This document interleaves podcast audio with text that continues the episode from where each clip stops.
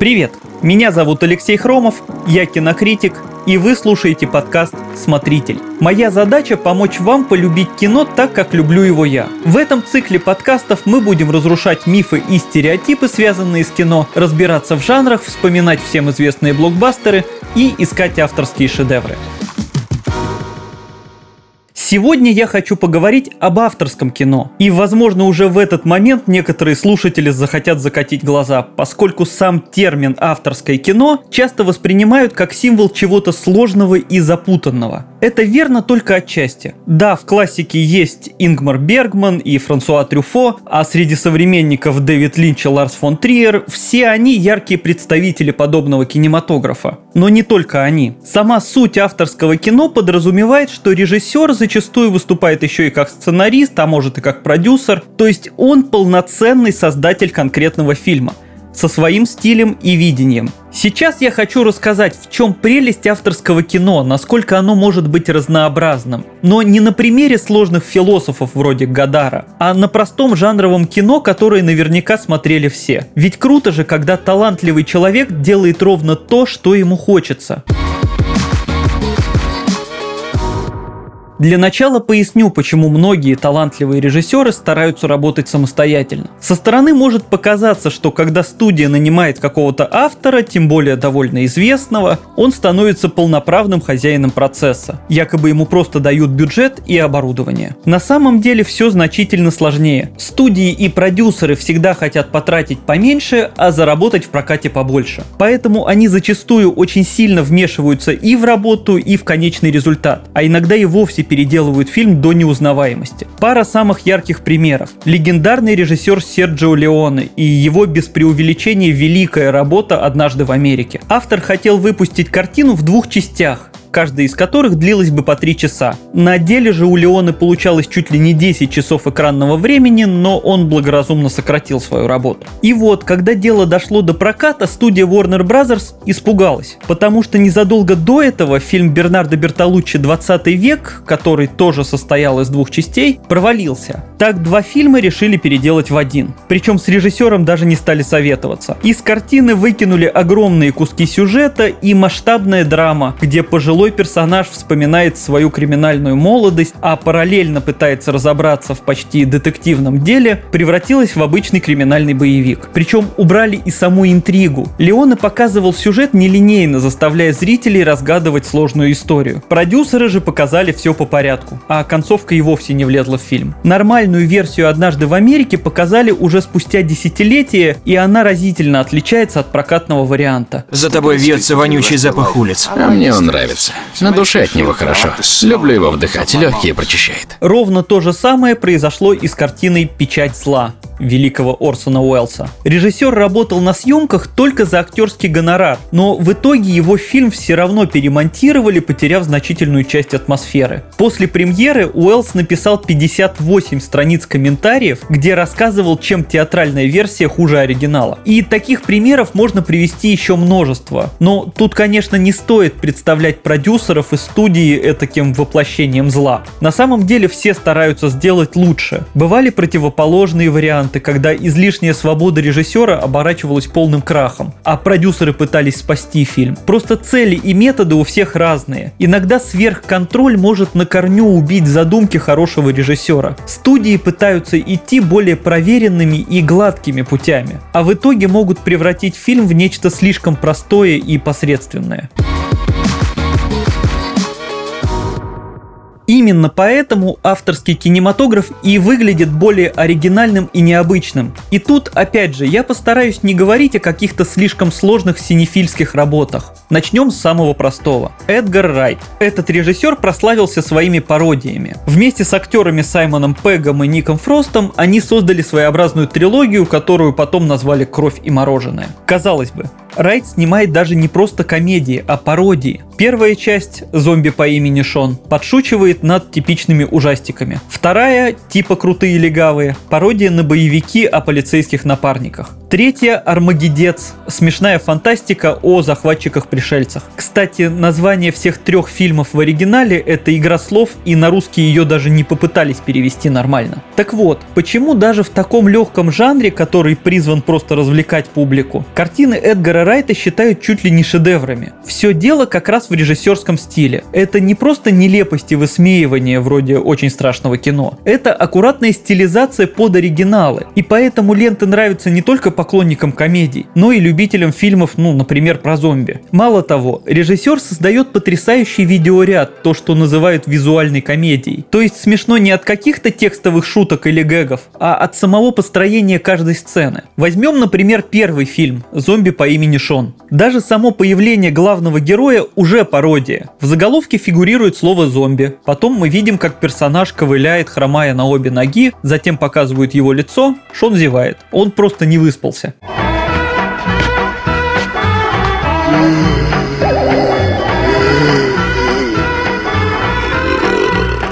И такие обманки в фильме повсеместно. Главный герой идет в магазин и покупает мороженое ничего особенного. Позже эта сцена повторяется еще раз. Он точно так же идет в магазин и делает ровно то же самое. Только на заднем плане уже вовсю разворачивается зомби-апокалипсис. Но Шон этого просто не замечает. Я специально не делаю акцент на сюжетной части. Ее пересказывать бесполезно, она довольно проста и в руках какого-то посредственного режиссера без конкретного авторского стиля просто бы потерялась. Но именно Райт с его умением играть с картинкой заставляет искать в каждом кадре десятки отсылок к другим фильмам или к дальнейшему развитию сюжета. Заодно он идеально стыкует визуальный ряд с саундтреком. В его фильмах нет просто композиций. Герои всегда двигаются под музыку, а текст песен как-то связывается с происходящим на экране. Это, кстати, еще лучше заметно в более поздней работе Райта «Малыш на драйве». Там главный герой постоянно слушает музыку в плеере, и его жизнь буквально соответствует саундтрекам. Даже когда он просто разговаривает, то часто цитирует слова песен. Вот таким образом именно авторский стиль Эдгара Райта превращает стандартные пародийные сюжеты в настоящее искусство. Еще один режиссер, которого знают и любят буквально все, а работы которого построены исключительно на собственном авторском стиле, это Квентин Тарантино. Как и Эдгар Райт, Тарантино снимает исключительно так, как ему нравится самому. Он нигде не учился мастерству режиссуры, зато долго работал в видеопрокате и посмотрел огромное количество старых фильмов. Поэтому в его картинах живут десятки отсылок к классическому кинематографу. В сети есть множество видеороликов, где фанаты разбирают всевозможные визуальные параллели и цитаты. Говорить об этом можно очень долго, я приведу лишь пару примеров. Сравните его первый фильм «Бешеные псы» с гонконгским боевиком «Город в огне». В нем ровно та же история полицейского под прикрытием, который подружился с одним из преступников. Даже очень схожие визуальные ходы. А картина «Убить Билла» просто нашпигована отсылками к классике кино про единоборство. «Джанго освобожденный» — это новая фантазия к старому фильму Серджио Карбуччи «Джанго». Но только лишь отсылками дело не ограничивается. Тарантино еще с первых своих работ выбрал очень нестандартный стиль повествования и съемок. Получается, что в его случае важна не только и не столько сама история, сколько именно манера подачи. Разберем это на примере самого известного и, как считают многие, главного фильма Тарантино «Криминальное чтиво». В нем есть все основные приемы автора. Первое. Нелинейная подача истории. То есть Тарантино берет несколько сюжетных линий про разных героев, героев, нарезает их и перемешивает. И только в середине картины можно разобраться, что происходит раньше, а что позже, почему герои внезапно переоделись и зачем в самом начале показали парочку преступников в кафе. I love you, honey bunny. Everybody be cool, this is a robbery! Any of you fucking pricks move! And I'll execute every motherfucking last one of you! С этим, кстати, связана одна забавная история. Когда криминальное чтиво показывали в Арабских Эмиратах, прокатчики решили, что такие сложности не нужны и только путают зрителя. Они просто взяли и перемонтировали фильм в хронологическом порядке, рассказав по очереди все истории. Получилось очень глупо, даже хуже, чем с «Однажды в Америке», про который я говорил раньше. Вторая фирменная черта Тарантино Тарантино. Среди работников кино и его поклонников есть поговорка «не рассказывай, а показывай». показывай. То есть кинематограф в первую очередь визуальное искусство, и все важные повороты нужно показывать, а не подавать текстом. Тарантино откровенно забивает на это правило. В его фильмах герои говорят просто бесконечно. Вот только это не от недостатка таланта. Режиссер умеет снимать очень долгие разговоры так, что зрителю не скучно. Он не просто переключает камеру между говорящими головами. Его персонажи, например, все время куда-то двигаются. Вспомните длинный диалог героев Траволта и Джексона. Они сначала едут в машине, потом поднимаются в лифте, потом идут по коридору и говорят, говорят, говорят. Все это получается очень динамично. И это подводит к следующей черте – необычной операторской работе. Режиссер снимает очень длинными кадрами, не утомляя нас лишним монтажом, он выбирает очень необычные ракурсы, и получается, что даже визуальный ряд его фильмов сразу узнается. Простейший пример. Съемка снизу. Два человека смотрят в багажник машины. Такие кадры есть практически в каждом фильме Тарантино. Причем это одновременно и четкая визуальная отсылка к другим его работам, и важный психологический прием. Эти герои явно хозяева положения. При съемке снизу они кажутся большими и уверенными в себе. Ну и про множество отсылок я уже говорил. Криминальное чтиво не исключение. Причем это касается не только референсов к кино, Тарантино использует старую музыку. Его герои говорят на темы, которые понятны и знакомы любому. Ну, например, отличия в ресторанах других стран. Все это в сумме и есть тот самый авторский стиль Тарантино, который делает его уникальным режиссером. Многие пытаются ему подражать или как-то дорабатывают, но все же именно свобода и возможность снимать так, как ему нравится и как хочется, делает эти фильмы уникальными. И Эдгар Райт, и даже Тарантино все же нишевые и культовые режиссеры. Однако авторский стиль важен и при съемке фильмов для массовой аудитории. И тут я хочу вспомнить несколько очень крутых и важных современных режиссеров. Во-первых, это Алехандро Гонсалес Иньериту. Если вдруг вам сходу ничего не говорит эта фамилия, его работы вы скорее всего знаете. Это, конечно, фильм «Бёрдман», получивший две статуэтки Оскара в 2015 году, и «Выживший», который принес заветную награду Леонардо Ди Каприо годом позже. Даже если не брать остальные работы Иньериту, уже по этим двум фильмам можно оценить его подход к работе и визуальный стиль. Бёрдман – история некогда популярного актера, который остался в плену роли супергероя и спустя годы пытается вернуть былую славу. Очень интересно, что главную роль там сыграл Майкл Китон, собственная судьба которого очень уж напоминает сюжет фильма. Роль Бэтмена преследовала его годами. Боже мой, это моя карьера! Это мой шанс наконец-то сделать что-то значимое! Значимое для кого?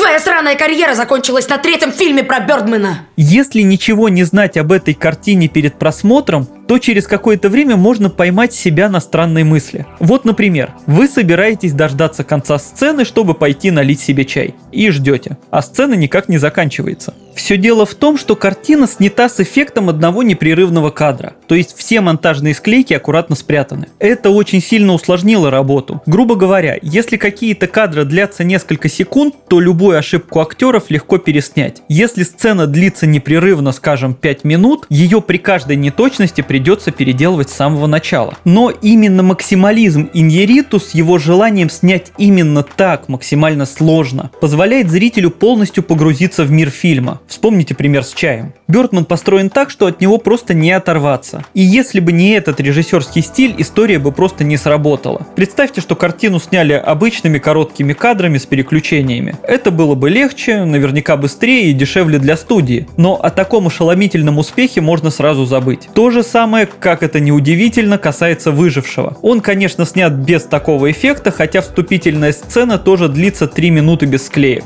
Но потом Индириту показывает все максимально реалистично, заставляя актеров лазать в грязи и торчать в холодной воде. Все для того, чтобы зрители поверили в происходящее. Так и рождается настоящая магия кино.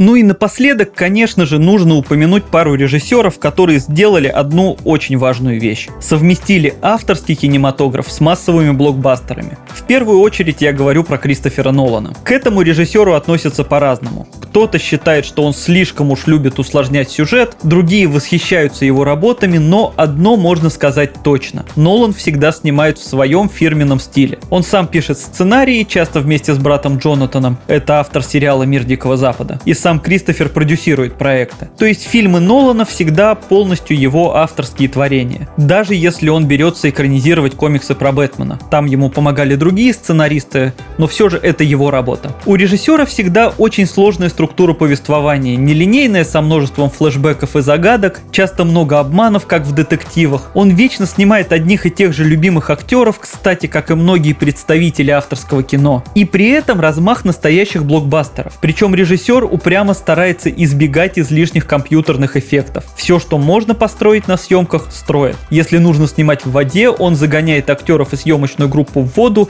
и сам лезет туда же. В итоге получается удивительное сочетание очень личных работ и массового кино. И ровно то же самое делает Дени Вильнев. Его даже назвали главным режиссером десятилетия. Он начинал с авторских проектов и стилизаций. Ну, например, его пленницы очень напоминают работы Финчера, а враг явная отсылка к картинам Линча. Но потом режиссер ушел в крутую научную фантастику. Его «Прибытие» — сложный фильм с неожиданным взглядом на пришельцев, которые могут быть настолько не похожи на человека, что само время воспринимают иначе. А потом Вильнев снял продолжение одного из главных фантастических авторских проектов «Бегущий по лезвию». К сожалению, сиквел, как и оригинал, в прокате провалился, но фанаты и критики его просто обожают и называют самым дорогим артхаусом в истории. Именно потому, что Вильнев не стал делать легкий боевик на известную тему. Он придумал сложное кино с очень дорогими эффектами, но основанное в первую очередь на эмоциях и размышлениях. Я постарался привести самые массовые и понятные примеры, хотя лично я считаю, что авторское кино в его истинном понимании тоже нужно обязательно смотреть. Картины Брессона, Гадара или Трюфо очень нужны и важны для общего развития. И даже если вы что-то не поймете при первом просмотре, попробуйте еще раз. Поищите трактовки от критиков или просто наслаждайтесь красотой. Сегодня я попытался объяснить, что стиль конкретных режиссеров очень важен. Даже в комедиях и в криминальных боевиках хорошие авторы могут показать не просто интересный сюжет, а необычную картинку и множество подтекстов и отсылок. Поэтому именно именно авторское кино представляет огромную ценность. Без него весь кинематограф может превратиться во что-то усредненное и безликое. И каждый может выбрать любимого яркого режиссера, хоть Тарантино, хоть Нолана, и наслаждаться именно его стилем. Смотрите хорошее и авторское кино, ищите то, что близко именно вам, и не забудьте подписаться на наш подкаст. Слушайте нас на всех удобных платформах, комментируйте, ставьте лайки и звездочки, а я с вами прощаюсь. Пока.